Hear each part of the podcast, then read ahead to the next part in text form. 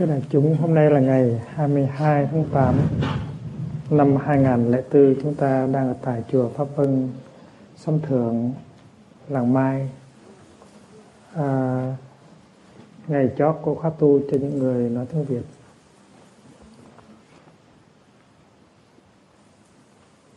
Những cái thành phố lớn như là thành phố Tokyo,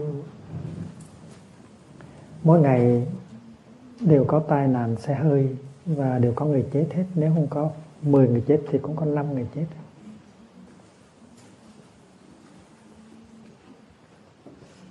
Và nhiều khi mình lái xe rất là cẩn thận, nhưng mà mình vẫn chết như thường, là tại vì cái người kia họ say rượu và mình chết oan. Ngày nào cũng có người chết hết. Chúng ta có thể chết vì tai nạn, hoặc là chúng ta có thể chết vì uh, bệnh tật. Và bệnh tật có thể kéo dài tháng này sang tháng khác, năm này sang năm khác. Và chúng ta có thể chết vì vì tuổi già. Nhưng mà có một sự thật ai cũng phải công nhận là người nào cũng phải cũng sẽ phải chết hết.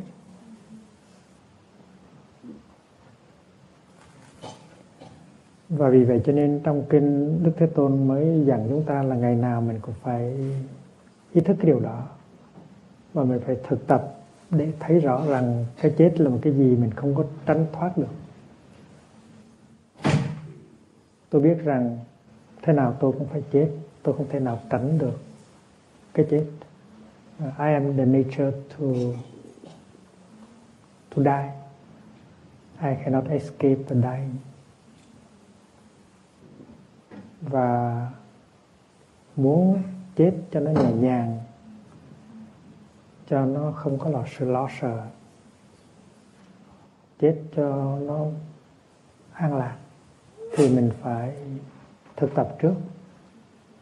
Nếu không thực tập trước thì đến cái giờ phút đó mình sẽ rất là hoảng sợ, mình sẽ rất đau khổ, và mình chết không có yên. Và như vậy mình không có được tiếp nối một cách đàng hoàng. Vậy cho nên thiền quán với cái chết nó rất là quan trọng.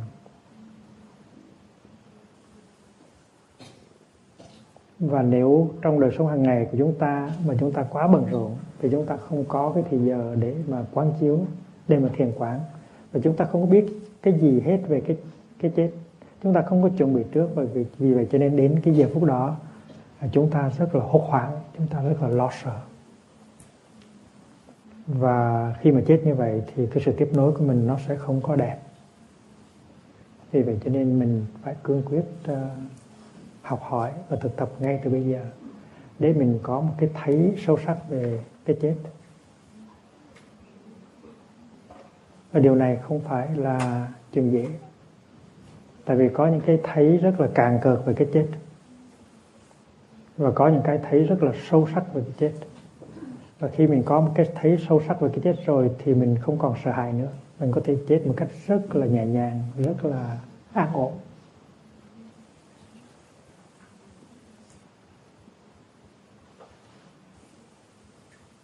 Và chết là một cái vấn đề lớn, cũng như là sống là một vấn đề lớn. Tôi gọi là sanh tử sự đại. Sự đại tức là một vấn đề lớn. Sanh tử, vấn đề sống và vấn đề chết là cái những vấn đề lớn nhất.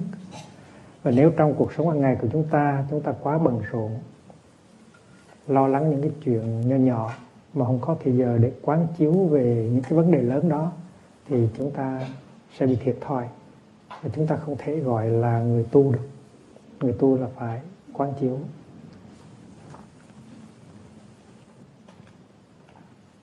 Ở Việt Nam mình tin rằng đàn ông á, thì có ba hồn và có bảy vía, và đàn bà thì có ba hồn và chín vía.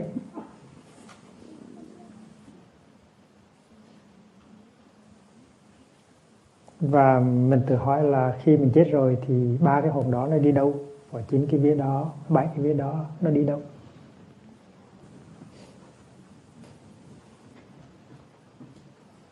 Chúng ta không có biết rõ tại sao lại có ba hồn, ba hồn đó là ba hồn nào. Rồi trong đạo Bụt thì có nói tới uh, trí, tình và ý.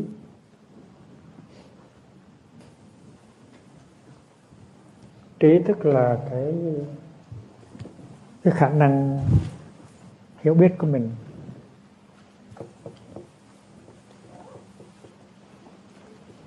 Cái khả năng có thể phân biệt được, có thể suy tư được, có thể tìm ra được cái sự thật gọi là trí.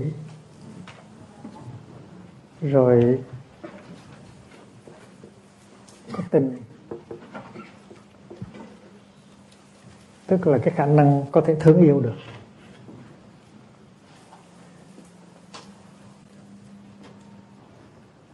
Rồi mình có khả năng hiểu, khả năng thương, hiểu ít.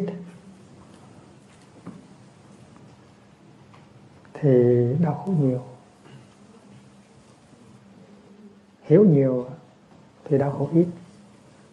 Và thương, thương cho đúng thì không có đau khổ, có hạnh phúc, mà thương tầm bậy tầm bạ, thương một cách sai lạc thì đau khổ nhiều. Và cuối cùng là có ý.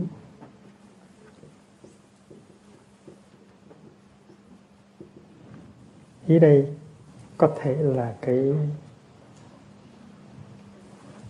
cái bản năng tự tồn, tự vệ của mình.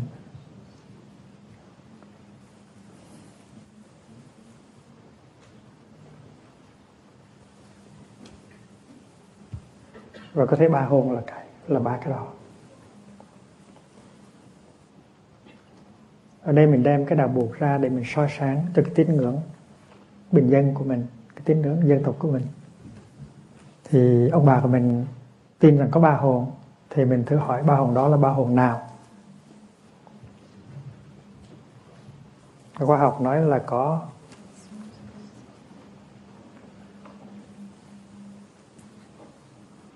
có khối óc, có trái tim, có thần kinh hệ. Và gần đây người ta tìm ra được cái sự thật là ở trong trái tim đó, nó có một khối óc.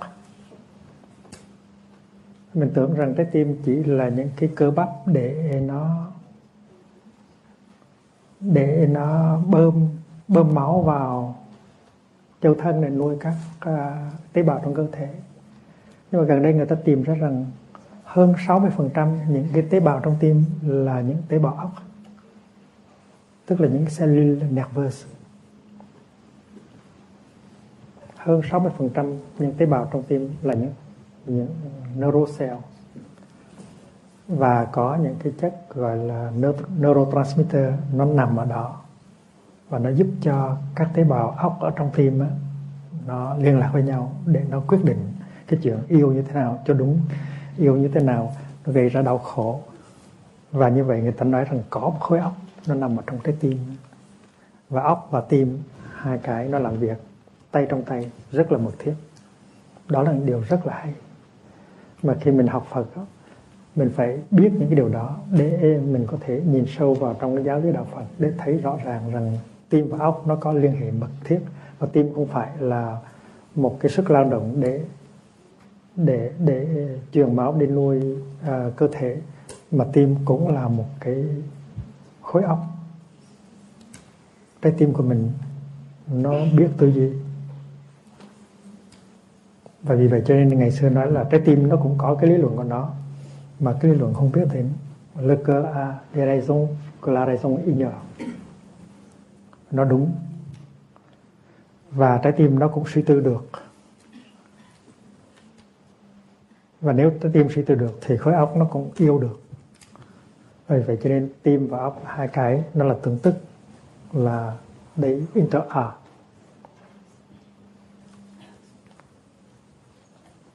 Mình là người học Phật, mình phải mình phải theo dõi những khám phá của khoa học.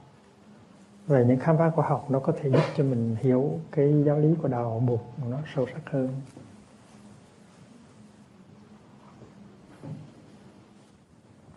Trong dư biểu học á, chúng ta có nói tới ba cái thức.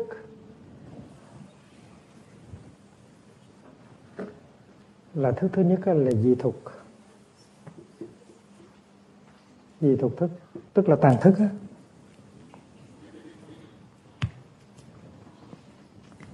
Và cái thức kế tiếp là tư lương thức.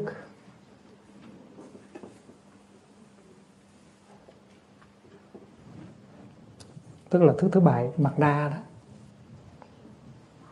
Nếu quý vị có học vi biểu học rồi thì mấy cái danh từ này nó rất là dễ. Nếu mà chưa học thì nên nhớ rằng cái môn học này rất là hay để mình biết rõ về cái tâm của mình. Và cái thức thứ ba, cái gọi là liễu biệt cảnh.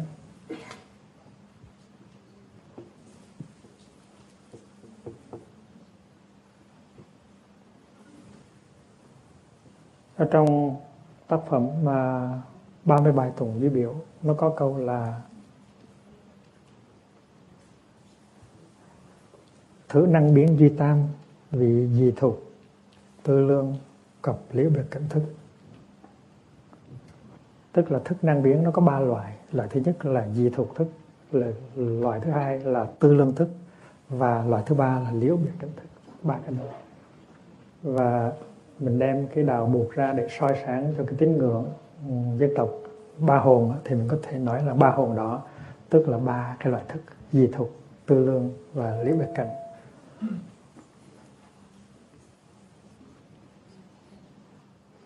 Còn cái chuyện bảy vía hay chín vía thì bây giờ mình cũng chịu thôi, chưa chưa tìm ra được.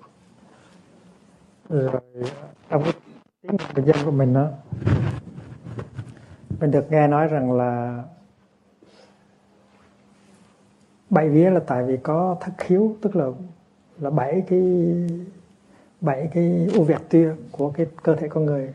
Đàn ông có bảy cái bảy cái cửa của cơ thể: hai mắt, hai hai lỗ mũi, cái miệng, đường tiểu và đường đại, là bảy cái. Có đúng không? Làm toán như vậy có đúng không? Còn đàn bà thì còn có thêm có thêm hai cái đường để cho sữa nó ra thì gọi là chín. Sữa ra để cho con bú rồi chín cái. Rồi cho nên đàn ông là bảy bảy khiếu, tức là bảy vía, còn đàn bà thì chín vía.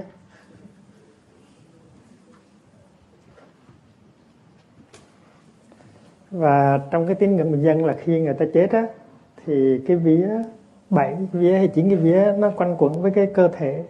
Rồi khi mà cô, cơ thể nó tan rã hoàn toàn thì bảy vía chín vía cũng tan thể tan rã hoàn toàn, nhưng mà ba cái hồn nó vẫn còn. Thác là thể phách, còn là tính anh. Cái mà tiêu diệt đó đó là cái phách, phách tức là vía, còn tính anh tức là ba cái hồn kia vẫn còn, mà còn nó đi đâu? Còn nó đi đâu? Thì theo cái tín ngưỡng bình dân đó, là khi mà cái thân thể này nó tàn hoại thì cái cái cái cái cái cái cái cái ba cái hồn đó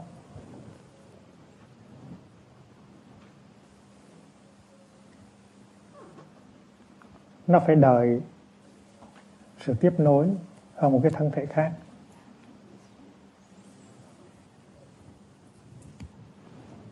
Và trong cái giai đoạn chuyển tiếp á thì nó có một cái thân, một cái thân.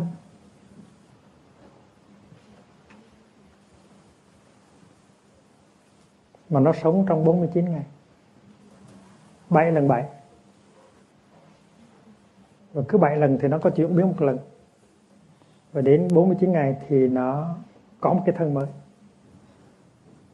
Cái thân này là thân cũ, cái này là thân mới.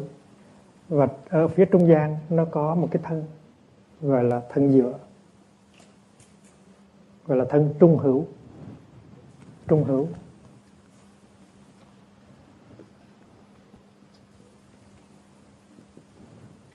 hữu có nghĩa là có chứ không phải không có. Hữu là bhava và trung là antara, antara bhava.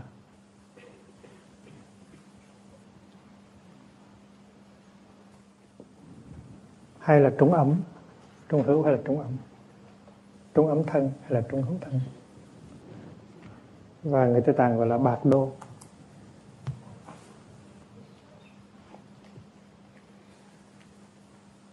Và cái thân trung hữu đó nó tồn tại trong vòng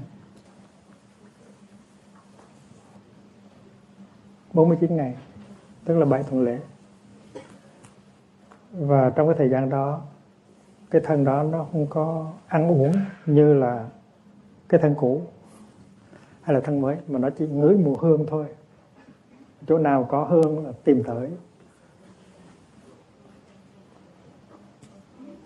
Hương thực là càng thác bà, gan đác và.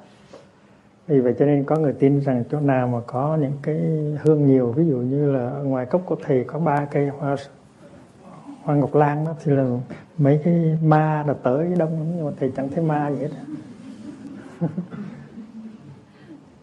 Rồi khi mình cúng đó, thì là cái trung hậu đó chỉ hướng cái mùi thơm thôi. Ví dụ như là mình cúng hổ qua hầm đó, thì là chỉ ngửi cái mùi khô qua hầm thôi, chứ không có ăn cái khô qua đó. Thân trung hữu là chỉ sống bằng cái mùi hương thôi.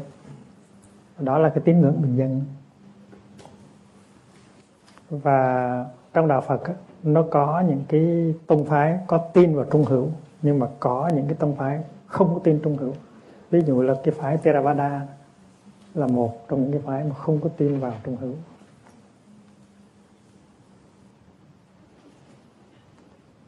Ừ. Thân trung hữu nó nhỏ hơn cái thân ngũ uẩn, và nó có thể đi trong thời gian và đi trong không gian.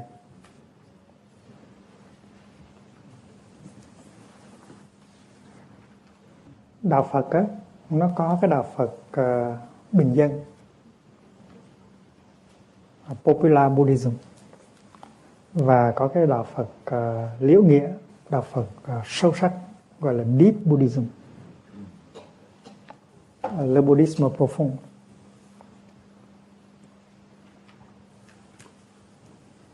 Và khi mà mình có cái tâm trí quyết học, quyết học cho tới nơi tới chốn, thì mình phải đi theo cái đạo buộc gọi là thâm sâu.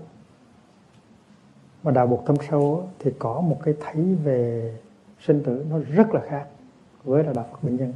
Nó có thể khác như mặt trời và mặt trăng, ban đêm và ban ngày, nó khác rất là nhiều. Nhưng mà mình phải có một chút ít trí tuệ thì mình mới có thể đi sâu vào cái đạo buộc uh, liễu nghĩa được. Còn cái đạo buộc uh, bình dân không phải là liễu nghĩa.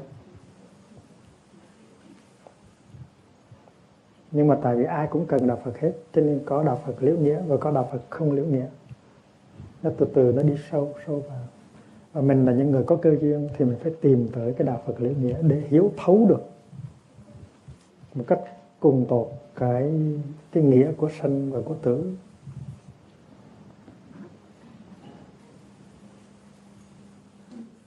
Và những cái điều mà thầy giảng hôm nay là để cho quý vị sử dụng làm phương tiện để trong đời sống hàng ngày mình nhìn cho kỹ, để thấy mình đang sống và chết như thế nào trong đời sống hàng ngày. Sự thật là mình không có đợi tới cái khi cái thân thân này tan rã thì mình mới chết, và mình mới luân hồi trở lại. Và sự thật là cái chuyện sống chết nó xảy ra trong từng giây phút, và mình đang luân hồi trong từng phút giây.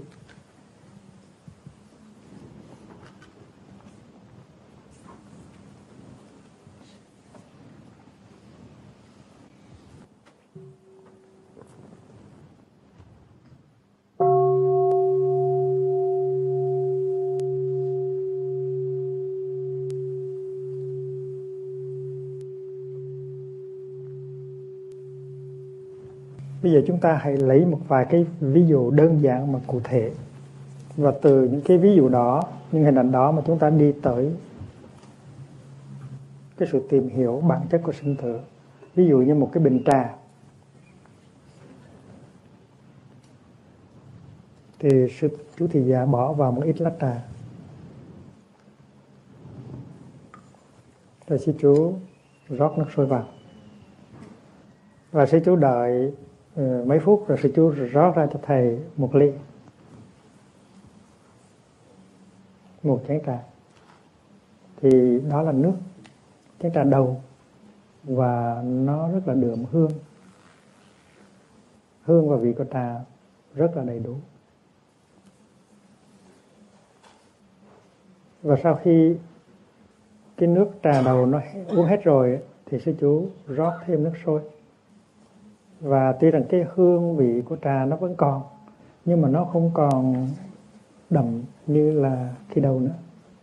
Và khi mà sư chú rót lần thứ ba thì có thể ly trà nó còn màu vàng, nhưng mà hương vị không còn bao nhiêu nữa hết, không, nó lạc lắm.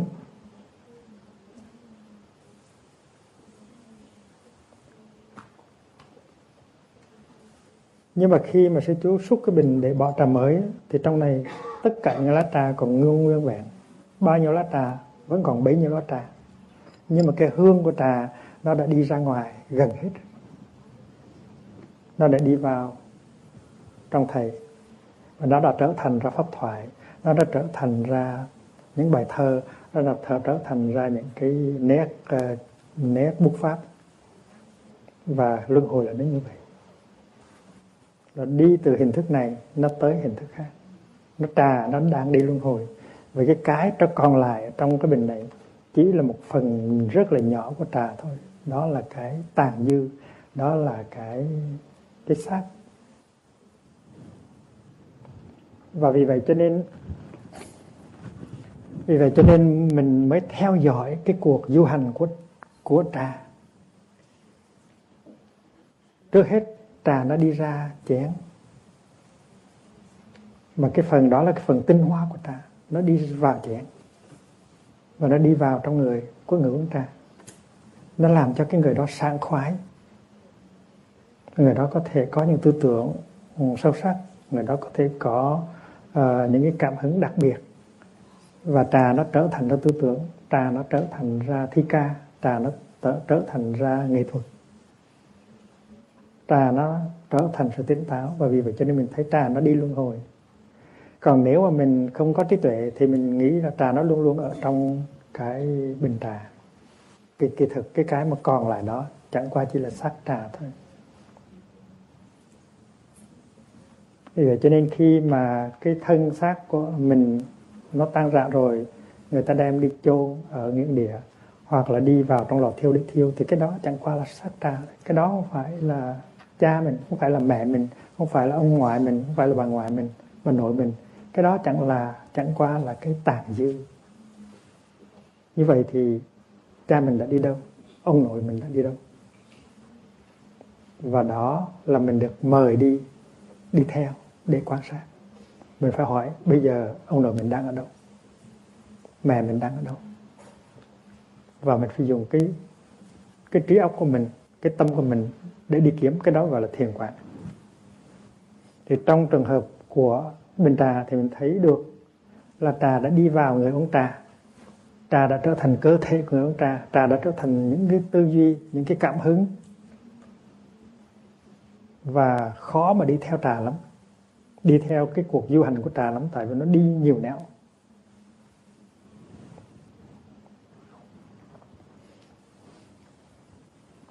Tôi có cái tật là khi nào mà tôi viết uh, viết chữ á, bút pháp á, thì khi mà, thì tôi hay hay hay hay hay pha một ít trà vào trong vào trong mực á, pha ít trà trong mực á. Ít người biết lắm, thành ra cầm ra một cái cầm lên một cái tấm bút pháp thì tưởng cái này chỉ làm được làm bằng giấy và bằng mực thôi, nhưng mà kỳ thực có trà trong đó. Nhưng mà trà nó không phải để đi thẳng vào mực, và trà nó còn đi vào qua con người của mình. Nó làm cho mình sang khoái, nó làm cho mình có cảm hứng. Vậy vậy cho nên trà nó đi vào bút pháp bằng hai đường. Một cái đường là hòa với mực, một đường là đi vào trong người mình để gây cảm hứng cho mình. Và chỉ có người quán chiếu thì mới thấy được trà trong cái bức bút pháp mà thôi. Đó là cái ví dụ. Ví dụ thứ hai là đám mây. Một đám mây ở trên trên trên trời á,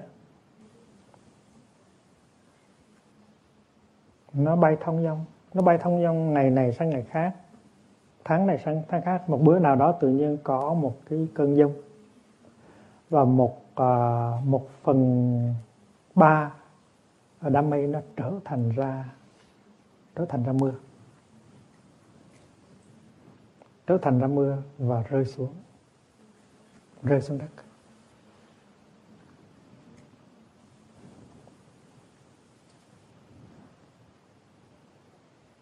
Trở thành ra mưa và rơi xuống đất. Thì mình giả tưởng là đám mây có mắt, đám mây nhìn xuống dưới mặt đất và đám mây thấy một phần ba của mình đã trở thành mưa và đang chảy dưới dạng của một dòng suối. Thì đám mây có thể nói, à vui quá hả, đi xuống đó vui quá hả, cứ chơi cho vui đi, mai mốt tôi sẽ đi theo. Thì đám mây ở trên trời nói như vậy. Đám mây biết rằng mình đã lên đường để tiếp nối rồi. Và cái hình thức mây mà mình đang có là một hình thức thôi. Ngoài cái hình thức mây mình còn một hình thức khác nữa là hình thức suối đang chảy ở dưới nhân gian. Và vì vậy cho nên đám mây đã luân hồi được một phần ba rồi. Có phải như vậy không? Mà luân hồi không với không phải dưới dạng của mây mà dưới dạng của suối. Có phải như vậy không? Mình thấy được cái liên hệ giữa hai phần ba đám mây còn lại trên trời và một phần ba đám mây đã biến thành dòng suối ở dưới đất. Cái điều đó đâu có khó gì mà không thấy được.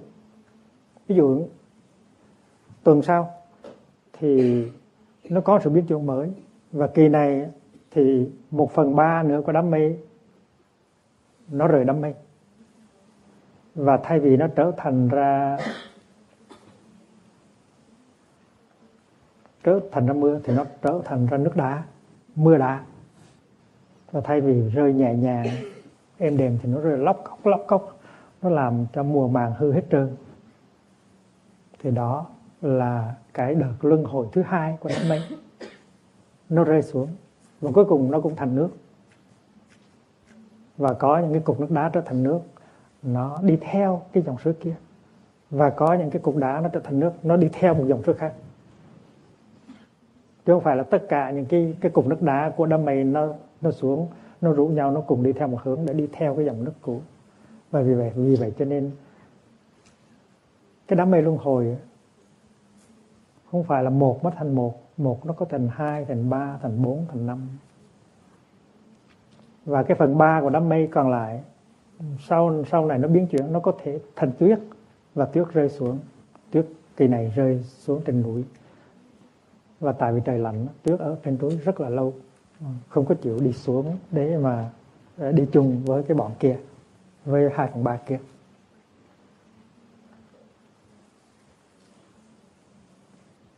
Thì mình đi theo dõi đám mây để coi đám mây luân hồi như thế nào. Có cái sự thật mà mình có thể có thể thấy được là đám mây không có thể làm chết được. Đám mây chỉ có thể trở thành mưa, hoặc là thành tuyết, hoặc là thành nước đá. Chứ đám mây không thể nào trở thành từ có mà trở thành không được. Điều đó là điều mình có thể xác quyết được. Không có gì có mà nó có thể trở thành không được. Cái đó gọi là luân hồi.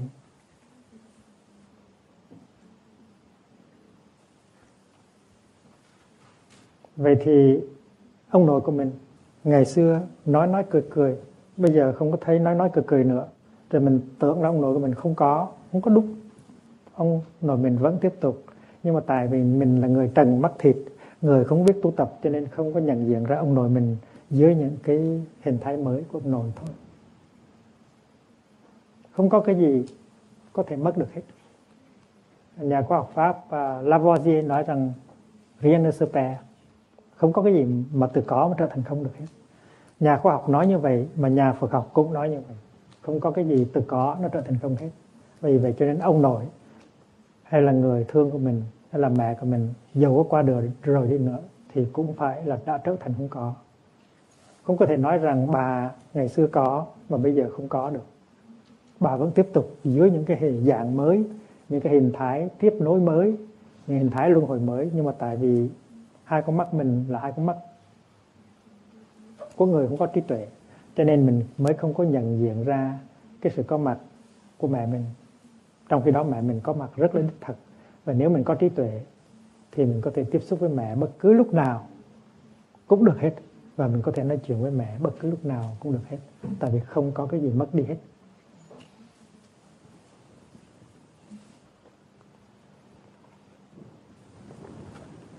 Đà nó đang đi luân hồi.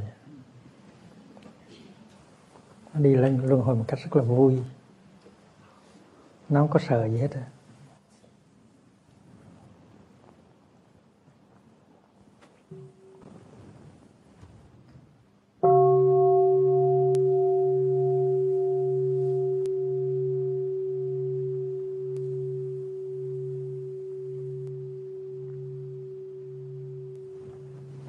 Khi mình sanh ra một đứa con,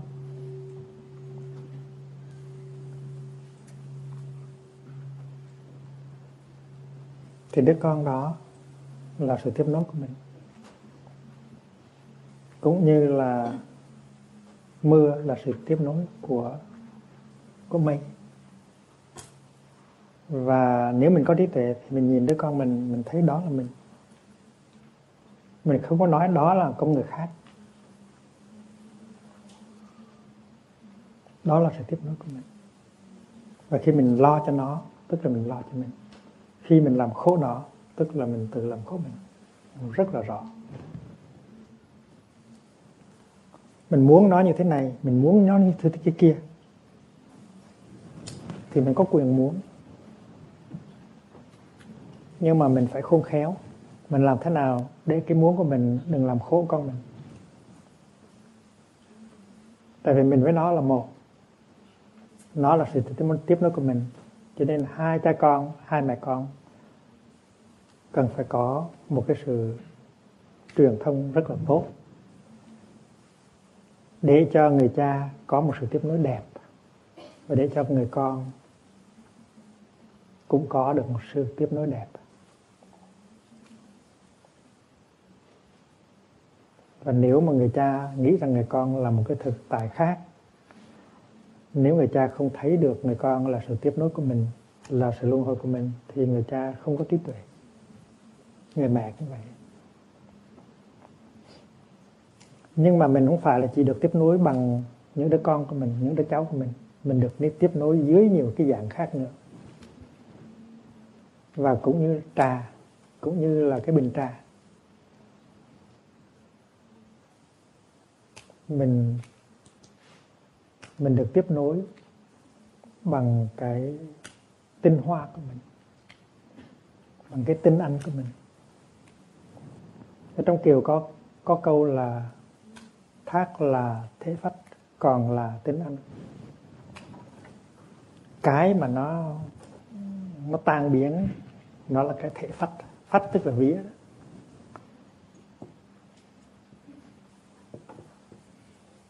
Thể tức là cái hình hài, phách là cái vía, còn là tinh anh, tức là ba cái hồn nữa.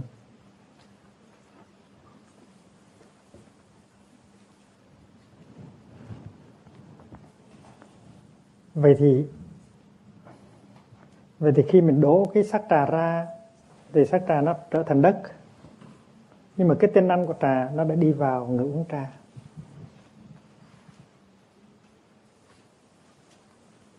Thì bây giờ mình thử hỏi mình là con người thì cái tính anh của mình là cái gì? Cái chất, cái substance của mình là cái gì? Thì Đức Thế Tôn dạy cái tính anh của mình, cái bản chất của mình là nghiệp. Là nghiệp. Tức là cái tư tưởng của mình, cái lời nói của mình và cái hành động của mình. Cái đó là cái mà mình mình tạo tác ra. Và chính cái đó là cái nối tiếp mình. Chữ nghiệp á, tiếng Phạn là karma. Mà karma nó có nghĩa là là động, là hành động.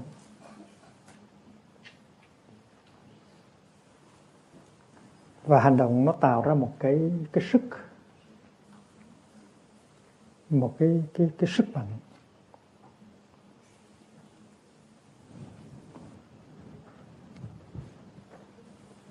Karma tức là action.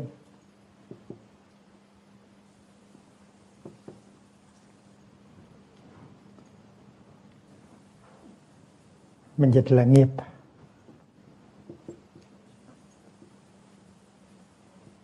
Tại vì cái hành động đó nó có một sức mạnh, nó đưa mình, nó bình đưa mình đi tới, nó đưa mình đi lên, hay là nó đưa mình đi xuống. Cái sức mạnh đó gọi là lực, gọi là nghiệp lực, cái sức mạnh của nghiệp.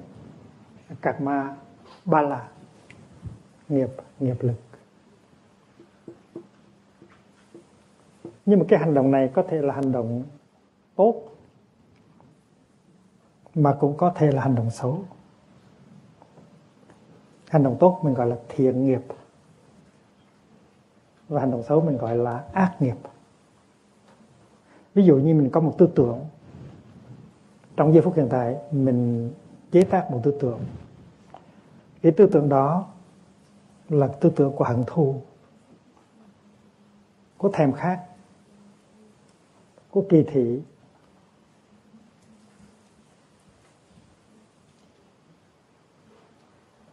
Thì cái tư tưởng đó là một cái nghiệp, một cái karma,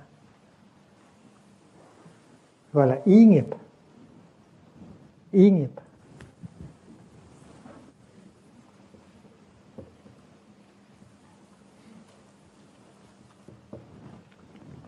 Và chắc chắn tư tưởng đó sẽ làm cho mình xấu đi,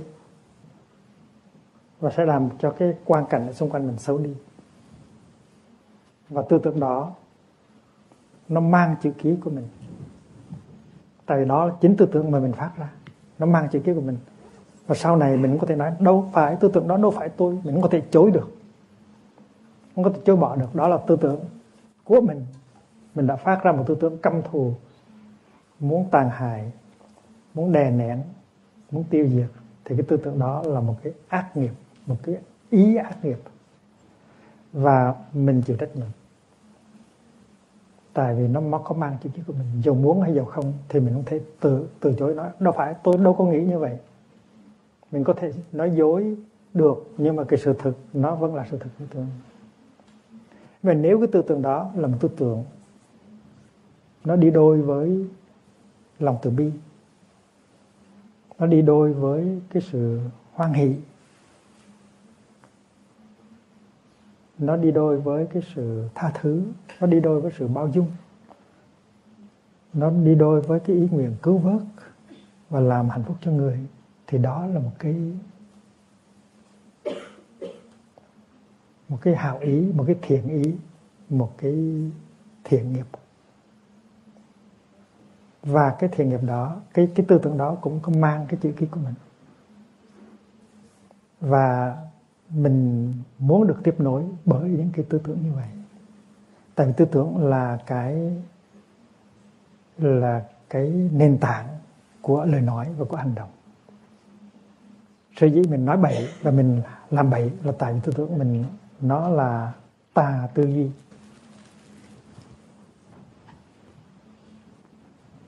Tà tư duy.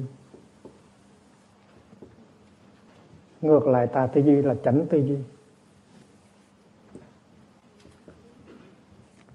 Cho nên cái người tu là trong mỗi giây phút của đời sống hàng ngày, mình nguyện rằng mình chỉ chế tác chánh tư duy thôi, đừng có chế tác tà tư duy. Tại vì chế tác tà tư duy tức là mình làm cho cái sự tiếp nối của mình, tức là mình sẽ có một sự tiếp nối không đẹp. Cho nên khi mà mình có một cái tư tưởng xấu thì mình phải hối hận. Mình nói rằng bậy quá, mình có cái tư tưởng đó rất là bậy, và mình hối hận liền, và mình và mình chuyển hóa nó liền, mình neutralize nó liền tức. Đừng có để nó lên đường đi luân hồi mà mà tội cho mình. Mình phải chuyển hóa nó bằng một tư tưởng thiện. Và cái đó là sự thực tập chánh niệm. Mình vừa có tư tưởng không có xứng đáng, và mình có thể chuyển đổi liền lập tức. Cái đó là chướng nghiệp. mà chuyện ý nghiệp. Mà đôi khi, nhiều khi mình tu học đó, mình có những người bạn họ giúp cho mình. Họ giúp cho mình nhận thấy rằng mình vừa mới phát ra một tư tưởng, tư tưởng không có xứng đáng. Một tư tưởng nó đi đôi với tham, giận, kiêu căng, suy mê, lầm lạc. Và đó là tà tư duy. Và mình không có muốn được tiếp nối xấu như vậy. Mình muốn tiếp nối rất là đẹp. Thành ra mình chuyển đổi liền và mình phóng ra một cái tư tưởng mới, nói tư tưởng đó không có xứng đáng mình. Mình xin rút lui, mình đưa ra những tư tưởng tốt là tránh tư duy. Tại vì tư duy đó là nền tảng của ngôn ngữ và của hành động. Cái ý là cái ý nghiệp là cái nghiệp căn bản, rồi mới tới khẩu nghiệp và thân nghiệp. Mà nếu ý nghiệp á, nó tốt á, thì cái khẩu nghiệp và thân nghiệp nó sẽ tốt. Và đó là cái điều mình chế tác. Hình ảnh thứ ba mà mình đưa ra để quán chiếu là hình ảnh của cây đèn cầy.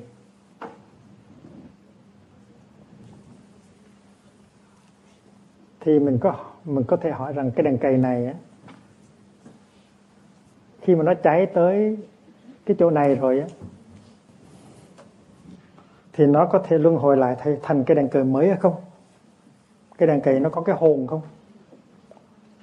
Và sau khi nó cháy tới đây rồi, mình nghĩ mình có thể tưởng tượng được có cái đèn cầy tương lai nó đợi đâu đó để cái hồn cái đèn cầy này nó nhập vô để nó tiếp nối hay không? Thành ra câu hỏi là sau khi cái đèn cầy cháy hết rồi thì cái đèn cầy từ có phải từ có mà trở thành không hay không?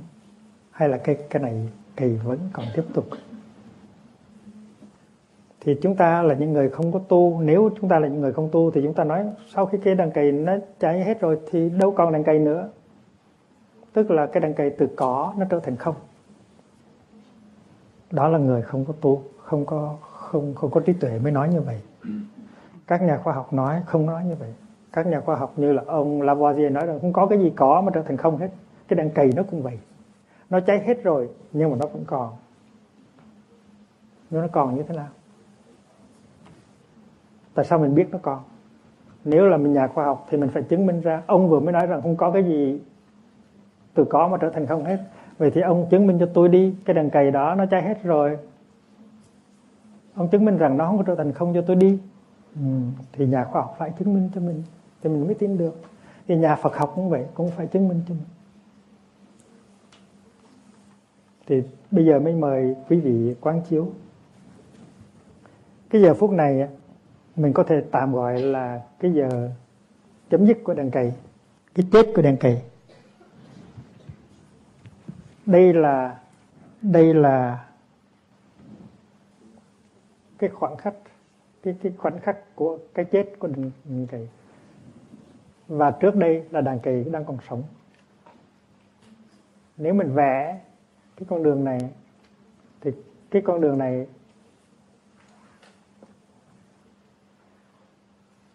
nó tượng trưng cho cái giây phút hiện tại là cái đàn cầy đang cháy, và cái giây giây phút này là giây phút cuối cùng của cái đàn cầy. Thì thì khi mình hỏi sau khi cái đàn cầy cháy hết rồi thì nó thành cái gì, thì lúc này mình thử hỏi một câu khác nữa. Trong cái giây phút hiện tại, cái đàn cầy đang trở thành cái gì? Câu hỏi đó rất là hay. Thành ấy câu hỏi rằng sau khi chết thì tôi sẽ thành cái gì? Câu hỏi đó mình có thể trả lời được nếu mình trả lời cái câu bây giờ trong giờ phút này tôi đang trở thành cái gì đây?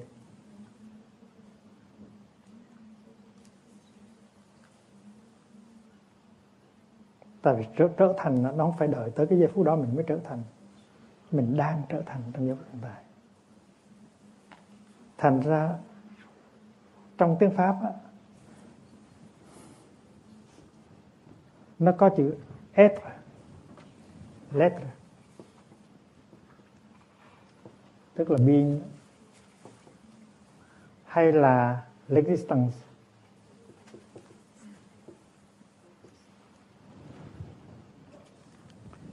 Nhưng mà những cái chữ đó nó không có nói lên được cái sự thật của của sự vật. Tại vì sự vật nó luôn luôn chuyển biến, nó vô thường. Về cái cái từ être hay là cái tưởng existence nó cho chúng ta cái cảm tưởng là cái đó nó nằm y ra như vậy, nó không có thay đổi từng giây từng phút. Mà trong trong sự thực á, thì cái gì nó cũng thay đổi từng giây từng phút hết, như là trong cơ thể của mình. Trong giây phút nào cũng có những tế bào chết và có những tế bào sanh ra. Đó là nói về về sắc. Còn về thọ cũng vậy, giây phút nào cũng có những cái cảm thọ nó sanh ra rồi có những cảm thọ nó chết đi. Sắc, thọ, tưởng, hành, thức là năm cái quận đó là nó luôn luôn sinh diệt, sanh diệt từng phút giây.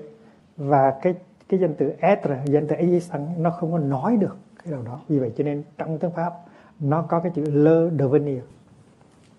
Le devenir.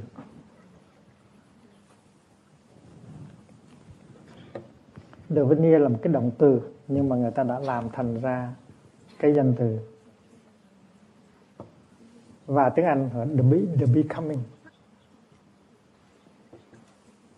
Thì nó gần với đạo Phật hơn.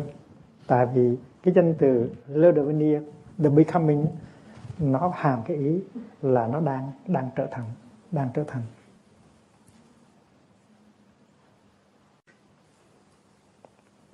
Và khi mình hỏi khi tôi chết rồi thì trở thành cái gì? Đó là câu hỏi mà nhiều người đặt. Và bây giờ đây buộc dạy ta nên hỏi câu hỏi này: trong giây phút hiện tại tôi đang trở thành cái gì? Và mình có thể trả lời được. Và trả lời được câu hỏi này thì có thể trả lời được cái câu hỏi kia là sau khi chết tôi trở thành cái gì? Bây giờ mình phải trả lời cho được cái câu trong giây phút hiện tại tôi đang trở thành cái gì?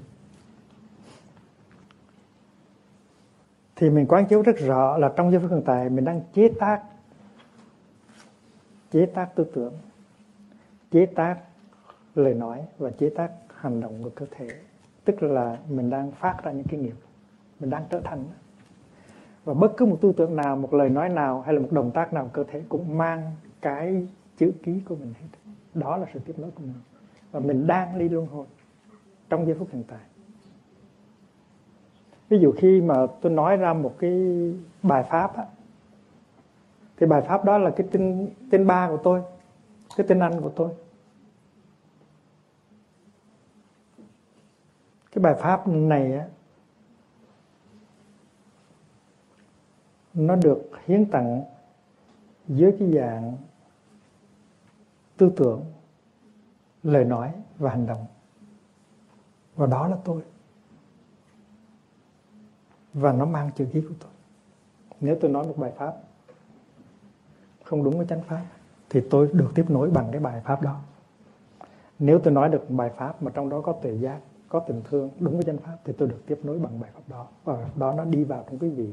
Và nó đi vào, đi xa hơn nữa. Và như vậy thì tôi đang trở thành ra một phần của quý vị, một phần của xã hội, một phần của tương lai. Và cái đó là cái nối tiếp tôi, tôi đang trở thành.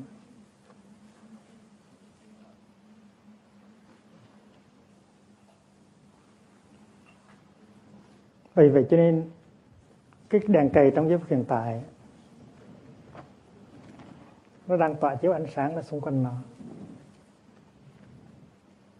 Nó đang cống hiến cái tự thân nó. Trong giây phút hiện tại, đèn cầy nó đang trở thành. Nó trở thành gì? Nó trở thành ánh sáng. Nó trở thành sức nóng. Nó trở thành hương thơm. Tại vì đèn, đèn Pháp nó có rất là thơm. Bây giờ người ta làm ra nhiều cái loại đèn cầy rất là thơm. Thì nó cống hiến nhiều cái nữa. Nhưng mình tạm nói tới ba cái thôi. Nó tương đương với cái ý nghiệp, cái thân nghiệp, cái khẩu nghiệp và cái thân nghiệp của mình. Và ba cái này là sự tiếp nối của đèn cầy. Ba cái này phát ra nó ảnh hưởng trở lại cái đèn cầy. Và nó ảnh hưởng cái hoàn cảnh xung quanh nó. Ánh sáng của đèn cầy nó phát ra, nó chiếu lại đèn cầy. Và nhân quả nó có liền lập tức, phải không? Nhưng mà nhân, nhân quả không phải là chỉ có liền lập tức bây giờ. Nhân quả còn kéo dài, dài dài, dài dài sau này. Sức nóng á, nó làm cho cái sáp ở đây nó chảy. Phải vậy không?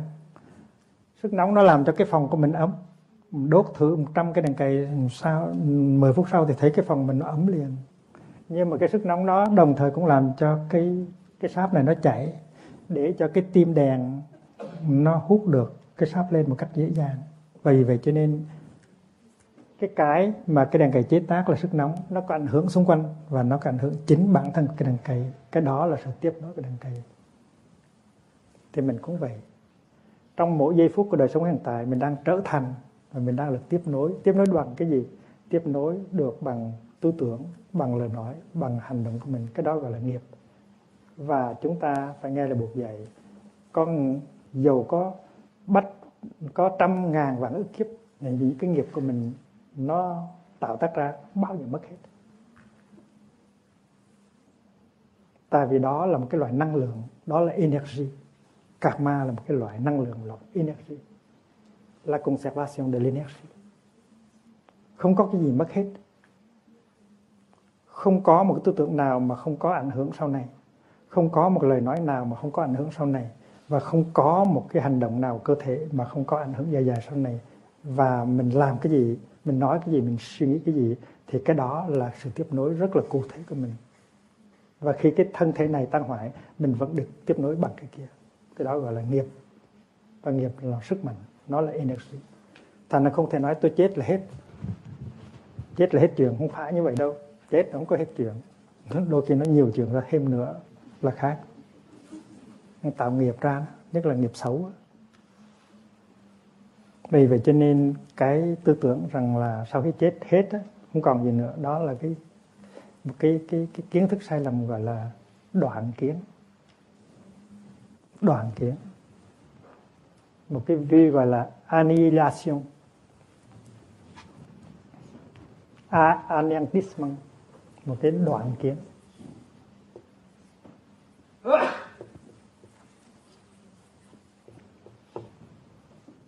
Đoạn kiến là cái thấy, cái thấy sai lầm, nghĩ rằng cái gì bây giờ có, sau này có thể không còn nữa, hoàn toàn không có gì. Cái đó gọi là đoạn kiến. Mà ngược với đoạn kiến là một cái, cái thấy sai lầm khác gọi là thường kiến.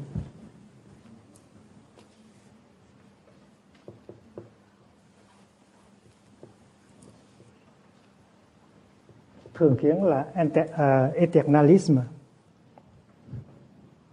Tức là mình nghĩ rằng mình như thế nào thì mình vẫn y chang như thế đó. Mãi mãi về sau nó vẫn y chang như thế đó. Tại vì vô thường, không thể nào mà có thường kiến được. Chính mình đây này, trong cái kiếp này đây này, năm tuổi với sáu tuổi nó đã khác rồi. Mình lúc sáu tuổi đã không giống với mình lúc năm tuổi rồi. Huống hồ mình năm mươi tuổi thì rất là khác với hồi mình mình năm tuổi. Vì vậy cho nên vô thường có nghĩa là ta là ta, nhưng mà ta không phải là ta.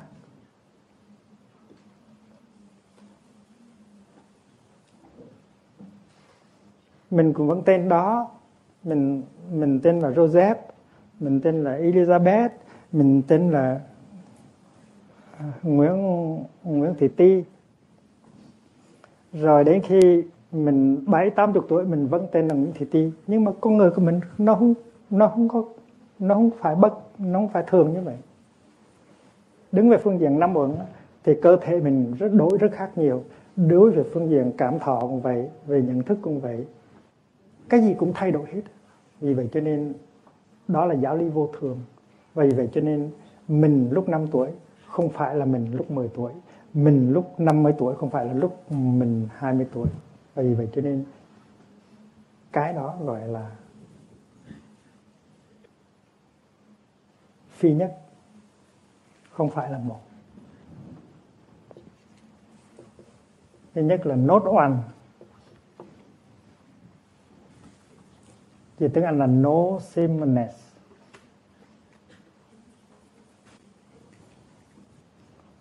Cũng như mình mình có một cái tô sữa rồi mình để đó, mình để độ chừng năm sáu ngày thì nó trở thành cái gì? Trở thành là phô mai, hay là trở thành là yogurt. Thì, thì, thì, thì sữa nó biến chuyển. Vì vậy cho nên yogurt đâu phải là sữa. It's not the same. Đó là no sameness.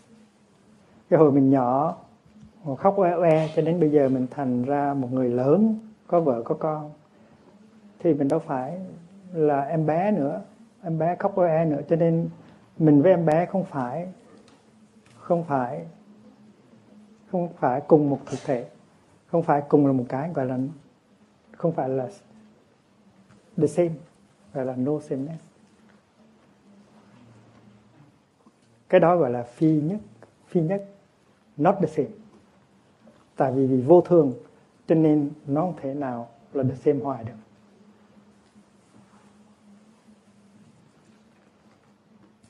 Nhưng mà nói rằng năm mươi tuổi là mình là một người hoàn toàn khác với em bé năm tuổi, cái đó cũng không đúng. Tại tại vì mình năm mươi tuổi là mình sự tiếp nối của em bé năm tuổi. Vì vậy cho nên nói rằng em bé năm tuổi là một con người khác, còn mình uh, người lớn năm mươi tuổi là một người khác, hai người khác thì không đúng.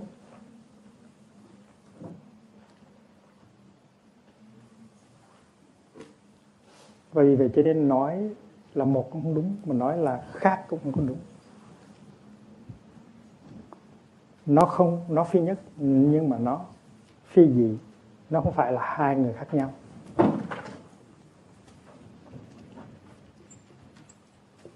Gì tức là khác? Em bé năm tuổi với, với ông già bảy mươi tuổi đó, không phải là một, nhưng mà không phải là hai, là phi nhất, phi gì? Phi gì? Tức là no otherness.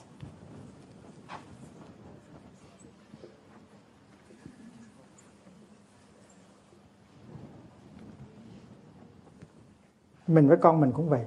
Nói mình với con là hai người hoàn toàn khác nhau thì không có đúng, tại vì con mình là nối tiếp của mình. Nhưng mà mình nói rằng con mình với con mình là một cũng không đúng nữa. Và vì vậy cho nên cái sự thật nó không phải là same, nó không phải là other, mà nó là phi nhất, phi dị. Cái đó gọi là trung đạo. Cái đó là Deep Buddhism, tức là đạo Phật thâm sâu. Mà cái chuyện luân hồi, chuyện sanh tử, mà nếu hiểu dưới ánh sáng của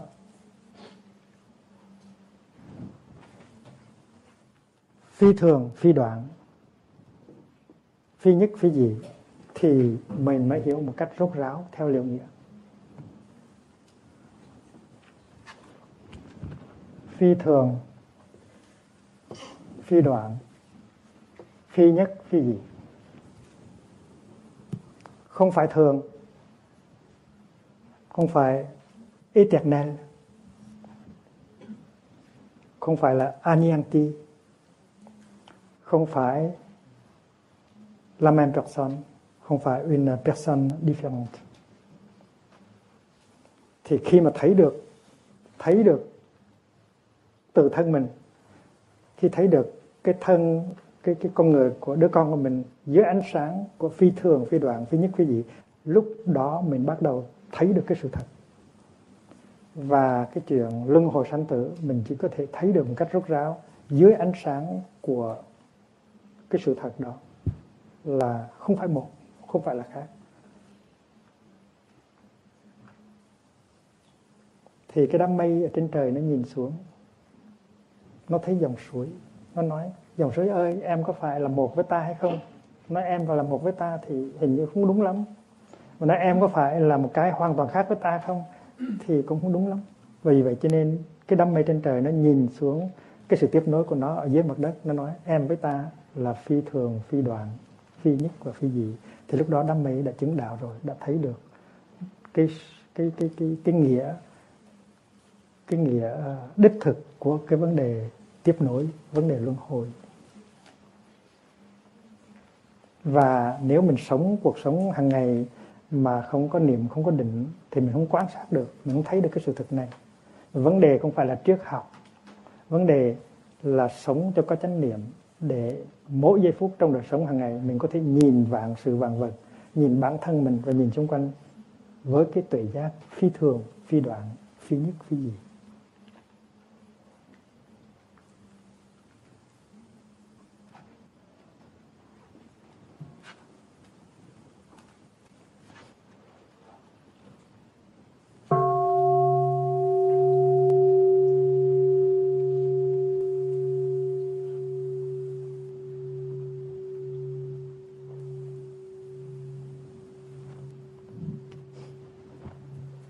mình sẽ nói tiếp cái đó, nhưng mà mình phải làm cho xong cái chuyện nghiệp lực.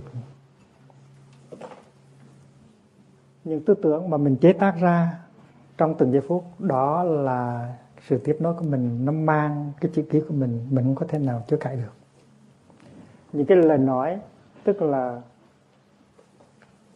khẩu nghiệp,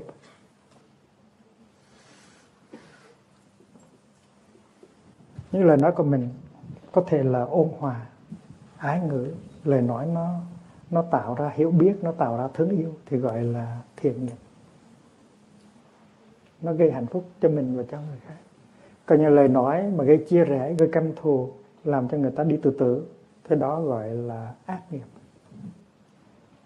Và những lời nói đó nó mang theo cái chữ ký của mình. Mình nói một lời độc hại thì mình sẽ lãnh đủ. Mình có thể nói rằng là mình không nói được, mình có thể chối được, nhưng mà kỳ thực không có cái gì mất hết.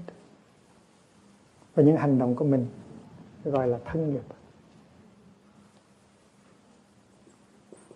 Mình cứu người, mình giúp người, mình săn sóc cho người, mình bảo vệ cho người và cho mọi loài, thì đó gọi là thiện nghiệp, thân nghiệp.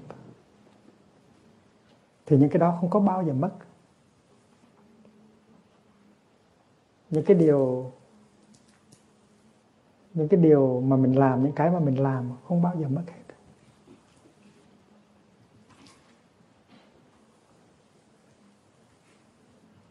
Mình cứu một con kiến, mình cứu một con sâu, mình giúp cho một em bé nghèo, tất cả những cái đó nó không có mất, nó còn đó, nó mang cái chữ ký của mình, và mình sẽ được tiếp nối bởi ba cái nghiệp của mình, chắc chắn như vậy. Giả sử bách thiên kiếp sở tác nghiệp bất vọng, tức là trăm ngàn kiếp đi nữa, thì những cái gì mình tạo tác ra dưới dạng tư tưởng, lời nói và việc làm, đó cũng sẽ không mất. Và vì vậy cho nên quản lý cái giây phút hiện tại, biết chắc rằng mình không có những tư tưởng bậy, mình không có nói những lời nói xấu, mình không có những hành động xấu, tức là mình biết rằng mình sẽ được luân hồi một cách rất là đẹp đẽ. Thường thường khi mình nghe chữ nghiệp á, mình hay nghĩ nghiệp tức là ác nghiệp. Kỳ thực nghiệp là cũng là thiện nghiệp, có thể là thiện nghiệp. Và Đức Thích Ca và các vị Bồ Tát lớn, các ngài cũng tạo nghiệp, nhưng mà các ngài tạo thiện nghiệp. Còn chúng sanh vì mê mờ, vì tham giận, vì kiêu căng, vì si mê, cho nên tạo ra ác nghiệp. Và vì vậy cho nên đi theo các vị Bồ Tát để học hỏi, để mình có thể chế tác được trong mỗi giây phút của đời sống hàng ngày của mình những cái thiện nghiệp, để cuộc đời nó thêm đẹp, để mình được tiếp nối một cách xứng đáng, đẹp đẽ trong tương lai.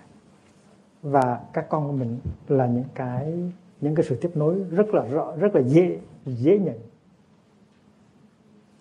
Nhưng mà mình không phải là chỉ được tiếp nối bằng các con, mình sẽ được tiếp nối bằng với nhiều dạng khác.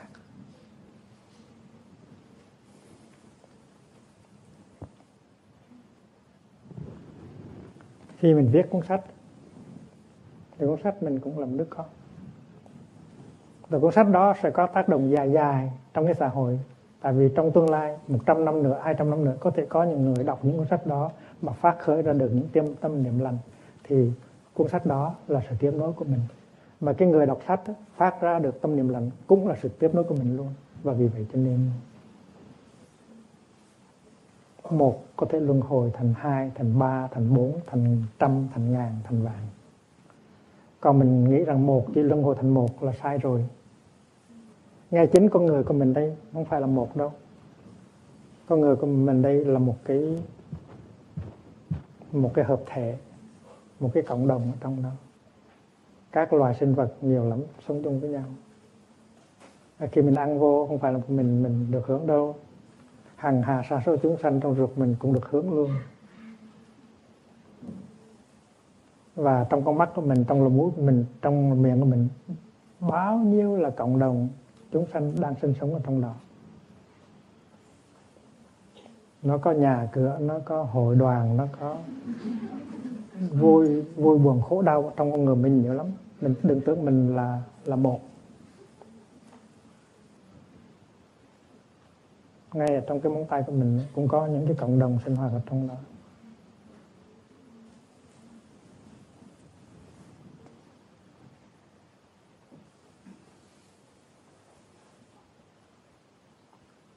Sáng hôm nay khi ngồi thiền tôi đã thực tập như vậy này. Tôi ngồi cái chỗ đó, đó. Thở vào, tôi thấy mẹ tôi đang thở vào một lần với tôi. Thở ra, tôi mỉm cười, tôi thấy mẹ tôi đang mỉm cười một lần với tôi. Thở vào, tôi thấy cha tôi đang thở vào cùng một lần với tôi. Thở ra, tôi mỉm cười, tôi thấy cha tôi mỉm cười một lần với tôi. Thở vào, tôi thấy tất cả tổ tiên của tôi có mặt trong tôi đều thở vào một lần với tôi hết.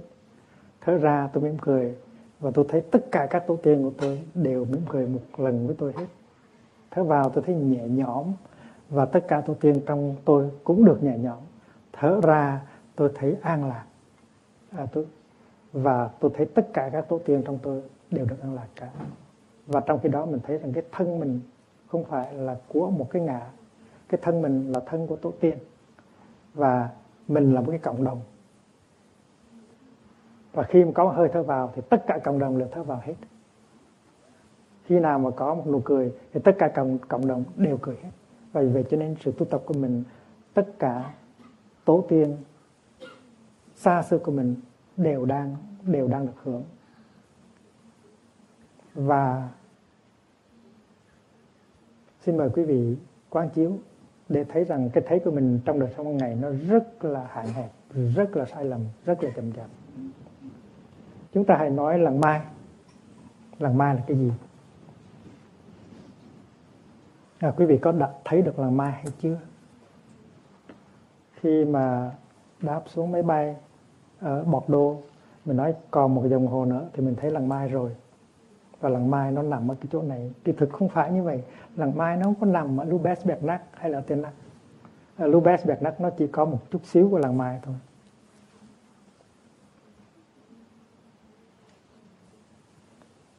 Khi mà người ta chê làng mai, nói làng mai bậy bạ nào, thiền ôm, thiền nằm nào, này bồi bạ. À, thì họ có một cái, cái, cái, cái, cái ý niệm về làng mai. Mỗi người có cái ý niệm về làng mai. Nhưng mà ý niệm nào về làng mai nó đúng nhất, cái đó nó cần phải có sự khoan, khoan chiếu. Trước hết thì mình nói là làng mai là được làm bằng tứ chúng. Tức là người xuất gia nam, người xuất gia nữ, người tại gia nam, người tại gia nữ. Làng mai nó được làm bằng cái pháp môn của đạo Bụt. Tức là làng mai biết đi thiền hành, biết ngồi thiền tọa, biết ăn cơm im lặng, à, biết xây dựng tình huynh đệ. Làng mai lại còn có đất đai xóm thượng, đất đai xóm hạ, những cái hoa, những cái những cái thiền đường, à, cố nhân, tất cả những cái đó nó thuộc về làng mai rồi. Nhưng mà nhìn kỹ vào làng mai thì thấy rõ ràng tổ tiên của chúng ta. Mình thấy Bụt, mình thấy thầy Ca Diếp, mình thấy thầy An Nan, mình thấy thầy Phú Lô Na, mình thấy tổ Liễu Quán. Mình thấy thiền sư Vân Hạnh. Nếu không có các vị đó thì làm sao có làng mai? Vì vậy cho nên nhìn vào làng mai thì mình thấy, mình thấy tất cả, mình thấy, mình thấy rất là sâu.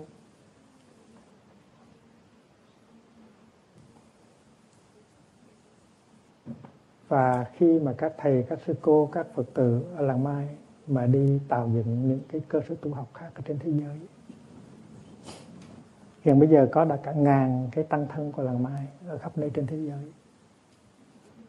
Và ở những cái địa phương xa, xa hẻo lánh đó, có người đang, giờ này đang đi thiền, đang ngồi thiền, đang pháp đàm. Thì đó là làng mai. Nếu mà mình đứng ngay tại đây mình không thấy cái đó là mình chưa thấy làng mai. Có những người đang ở tù, ở bên Mỹ, ở bên Anh, đang đọc sách của làng mai và đang thực tập thở. Làng mai đang nằm ở trong tù. Vì vậy cho nên mình đừng có tưởng là mình thấy được làng mai.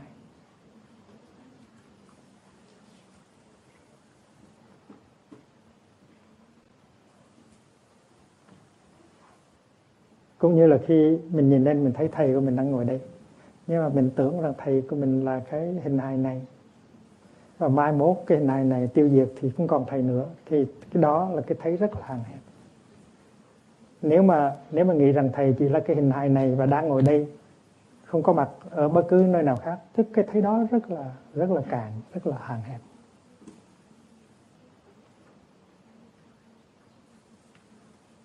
Phải thấy thầy ở trong cái tư tưởng của thầy, phải thấy thầy trong cái lời nói của thầy và hành động của thầy, phải thấy thầy đi luân hồi rồi và thầy đang được tiếp nối khắp nơi. Thầy đang ở trong tù, thầy đang ở trong quân đội, thầy đang mang danh hiệu uh, của những người uh, cảnh sát, những người công an. Tại vì có những người cảnh sát công an tịch thâu sách của thầy nhưng mà đem về đọc thích quá và được thấm nhuần tư tưởng thầy, thì thầy đang tiếp nối bằng những người công an, những người cảnh sát. À, thầy đang uh, nằm ở trong các vị mục sư hay là các vị uh, linh mục. Tại vì có những vị mục sư, linh mục cũng thích đọc sách thầy và cũng thực tập thầy ngồi, thầy nằm. Vì vậy cho nên thầy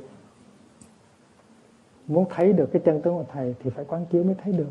Còn nói rằng cái ông già đang ngồi trước mặt mình đây, rồi chừng mấy năm nữa thì tăng lạ, cái đó là chưa phải thầy. Thì lần mai cũng vậy, thầy cũng vậy, mà bản thân quý vị cũng vậy. Bây giờ quý vị nhìn lại bản thân, quý vị đừng có tưởng cái xác thác, cái, cái hình hài đó là quý vị. Cái hình hài của quý vị đang mang là một phần của quý vị thôi. Quý vị đã có thương yêu, đã có trí tuệ, đã có từ bi, đã có cứu độ, đã có giúp đỡ, đã có hành động. Và những tư tưởng, những lời nói và những hành động của quý vị đã đi xa rồi, đã tiếp nối quý vị ở khắp nơi. Còn cái hình hài này là một phần nhỏ của quý vị thôi. Đừng có tưởng rằng khi hình hài này mất là quý vị sẽ mất. Không, quý vị đã lên đường rồi, quý vị đã lên đường đi luân hồi rồi. Và những cái hình thái luân hồi mà dễ thấy nhất là con của quý vị đang chạy chơi ở trước sân, hoặc là đang làm nên, đã làm nên sự nghiệp. Đó là sự tiếp nối của quý vị. Ở trong Kinh Pháp Hoa nó có một cái chương gọi là chương Hiện Bảo Tháp.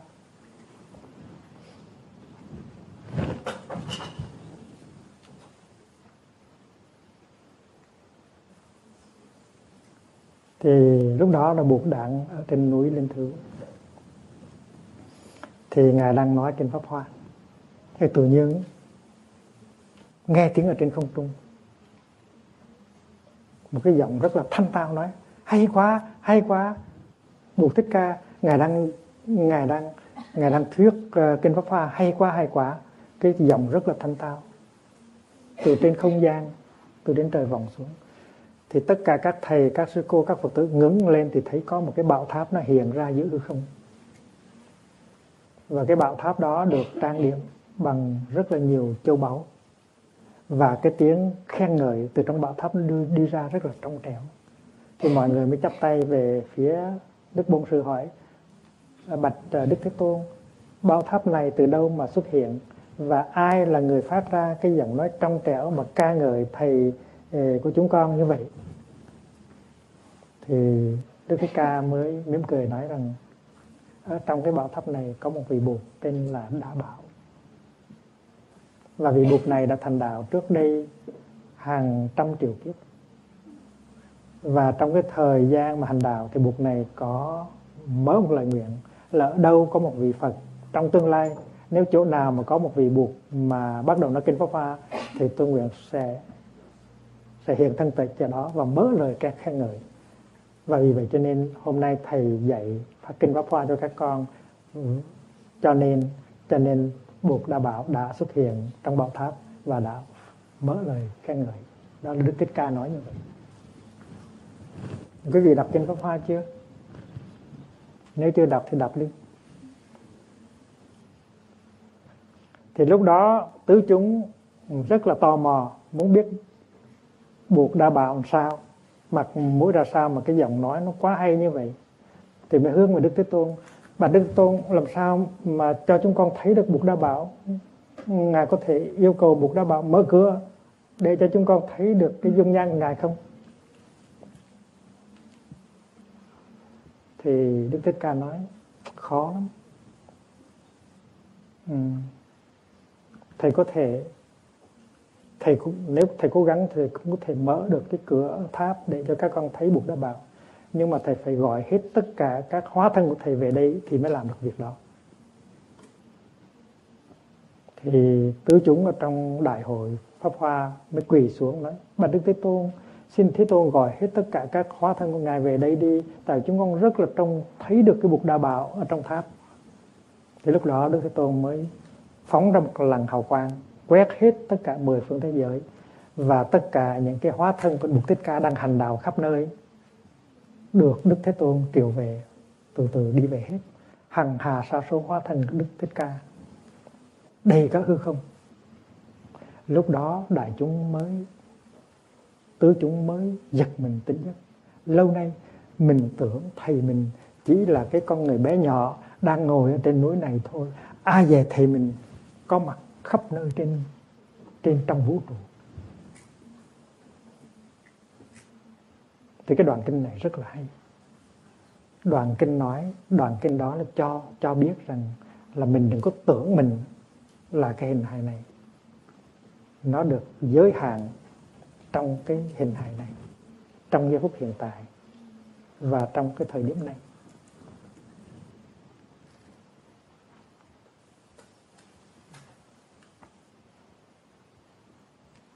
Và khi mà khi mà khi mà tất cả hóa thân của Bụt Tích Ca trở về rồi thì người ta mới bắt đầu thấy được cái cái sự vĩ đại của thầy người ta. Người ta chỉ bao giờ tưởng biết rằng thầy người ta vĩ đại như vậy. Trước đó chỉ tưởng thầy mình là cái hình hài mấy thước à, ngồi trước mặt mình, rồi mai mốt cũng sẽ chết, rồi cũng sẽ thiêu thân, bỏ vào trong cái cái hũ nhỏ nhỏ rồi đem thờ. Ai về thầy mình nó có một cái dimension băng siêu, một cái một cái chi cái cái cái chiều rất là rất là rộng lớn. Và trong kinh Pháp Hoa có những cái chương khác, như là chương thọ mạng của Bụt, nó giúp cho mình thấy rằng cái thọ mạng của Đức Thích Ca không phải là tám mươi năm mà là mà là vô cùng. Thì đọc kinh Pháp Hoa mình biết rằng hình hài cũng như thọ mạng của Bụt Thích Ca là vô cùng, là vô số. Và mình cũng học được rằng cái thọ mạng của chính mình và cái hình hài của mình, của chính mình cũng là vô cùng và vô số, không có khác gì thọ mạng và hình hài của Đức Thích Ca. Đọc kinh Pháp Hoa thì thấy được rõ ràng cái bản chất không sinh không diệt của mình.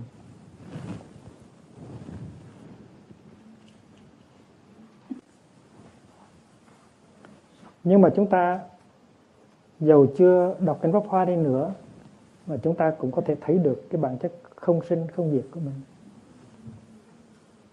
Và chúng ta đã quán chiếu cái cây đằng cây, chúng ta biết rằng cây đằng cây không bao giờ có thể chết được, tại cây đằng cây trong giây phút hiện tại đang chế tác ánh sáng, đang chế tác uh, sức ấm và đang chế tác hương thơm. Và ba cái đó là ba cái nghiệp của đàn cày, nó là tiếp nối cho đàn cày mãi mãi. Chúng ta đã quán chiếu đám mây, chúng ta thấy đám mây nó không có thể nào chết được. Đám mây nó chỉ có thể trở thành tuyết, thành mưa hay là thành nước đá mà thôi. Và tuyết, mưa và nước đá là những sự tiếp nối rất là cụ thể của đám mây. Vì vậy cho nên đám mây, cái bản chất của nó cũng không cũng là bản chất không sanh không diệt. Một tờ giấy, một hạt bụi, nó cũng có bản chất không sanh không diệt. Thì vì vậy cho nên ông nội của ta cũng vậy, mà chính bản thân của ta cũng vậy, là không sanh không diệt. Và nếu mình tới với đạo Bụt, mình làm học trò của Bụt mà không có thì giờ để quán chiếu về cái tính không sanh không diệt, không tới không đi thì thì rất là uổng. Cũng giống như là mình đã đi vào một cái một cái núi châu báu mà và về hai tay không thôi. Và Phật tử chúng ta phần lớn cả đều như vậy, đi vào cái núi châu báu rồi rốt cuộc trở về hai tay không, mang cái danh hiệu Phật tử nhưng mà không có hưởng được những cái kho tàng vô giá của cái truyền thống đạo Bụt. Không có thì giờ để quán chiếu. để tiếp xúc được với cái bản chất vô sanh bất diệt của mình, không tới không đi của mình. Và vì vậy cho nên mình vẫn sợ hãi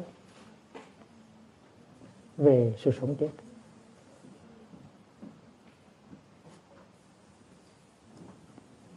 Khi mà một cái đợt sóng nó trào lên,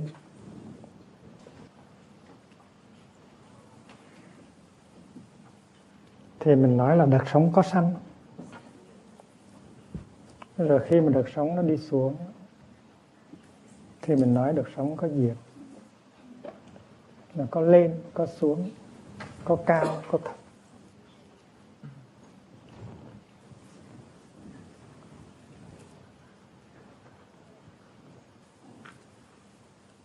Nhưng mà đợt sóng nó có hai mặt. Đứng về phương diện tướng thì nó là đợt sóng, nhưng mà đứng về phương tánh thì nó là nước. Nói về nói về nói về sóng thì nó có sanh có diệt, nhưng mà nói về nước thì nó không có sanh không diệt, không có lên không có xuống. Và khi mà đợt sóng nó nó nghĩ rằng mình chỉ là sóng thôi, mình không phải là nước á, thì khi sanh nó mừng và khi diệt nó buồn, nó sợ. Nhưng mà khi mà đợt sóng biết mình là nước rồi thì đi lên cũng vui mà đi xuống cũng vui, không có sợ nhiệt. Khi mà đám mây nó biết rằng làm đám mây bay lên trên cao nhìn xuống cũng vui, mà khi nó biết cái bản chất của nó là không sanh không diệt đó, thì đến khi nó trở thành ra đám mưa hay là trở thành tuyết thì nó cũng vui như thường, không có gì mà sợ hãi. Làm mây cũng vui mà làm mưa cũng vui, làm tuyết cũng vui, tại là tại đám mây nó biết rằng bản chất của nó là vô sanh, là bất diệt. Mà nhà khoa học đã nói như vậy, không có gì sanh, không có gì diệt hết. Rien ne se crée, rien ne se perd. Nhà khoa học mà còn nói được như vậy, huống hồ là nhà đạo học. Vì vậy cho nên sống cuộc sống hàng ngày mà người Phật tử không có cái cơ duyên, không có thì giờ để quán chiếu về những cái như vậy, thì mình làm Phật tử cũng uổng. Đi vào núi châu báu mà không có đem được cái gì châu báu về hết, chỉ có cái danh từ Phật tử không thì rất là uổng. Cho nên là người Phật tử chân chính phải sắp đặt để mình có thì giờ, và mình không có chạy theo tiền tài danh vọng để mình có được nhiều thì giờ, mà quán chiếu. Và khi mình đạt được, tiếp xúc được với cái tánh, cái tự tánh vô sanh bất diệt của mình, thì sống chết đối với mình nó không còn ảnh hưởng tới mình được nữa. À, Tuệ Trung Thượng Sĩ, tức là một thiền sư cư sĩ đời Trần, có nói rằng sinh tử tương bức hề ư ngã hà thương.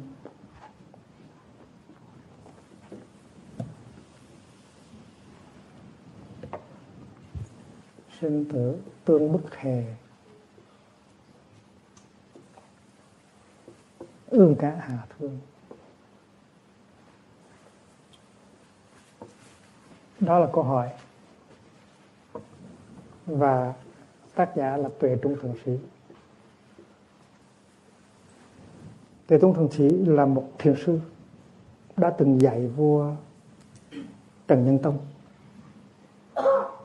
là giáo thọ của vua Trần Nhân Tông. Ngài dạy cho vua Trần Nhân Tông khi mà còn là thái tử biết phương pháp thiền quán. Và Tuệ Trung Thượng Sĩ là anh ruột của tướng Trần Hưng Đạo.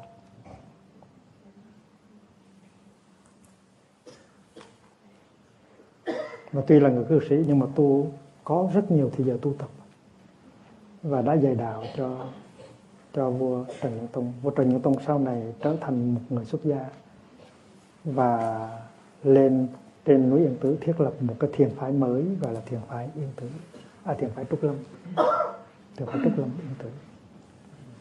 Thì sinh tử tướng bức hề, tức là nói cái sống và cái chết á, nó ép, nó nó tính ép mình. Tương bức là ép nhau, cái sống cái chết, tức là cái cái cái cái tư tưởng và cái sống cái chết nó làm cho mình nó làm cho mình bất an đó. Tại vì người nào nghĩ tới sự sống chết cũng thấy lo sợ, cũng thấy bất an cả, là mình là nạn nhân của cái sống và cái chết. Tại vì sanh ra làm con người thì thân phận con người là bị cái sống cái chết nó đè gọi là sinh tử, tương bức, bức nhau đó, làm khó nhau đó. Tương bức là làm khó nhau. Nhưng mà ư ngạ hà thương, làm sao động tới ta được. Đối với ta thì không có nên làm tổn hại ta được, không có làm gì ta nổi. Là tại Tuệ Trung Tâm Sĩ đã đạt tới cái thấy vô sanh bất diệt rồi, cho nên mới nói được ra câu như vậy: sinh tử tương bức hề, ư ngã hà thương. Đối với ta nó không có động tới được, không có làm tổn thương tới ta được.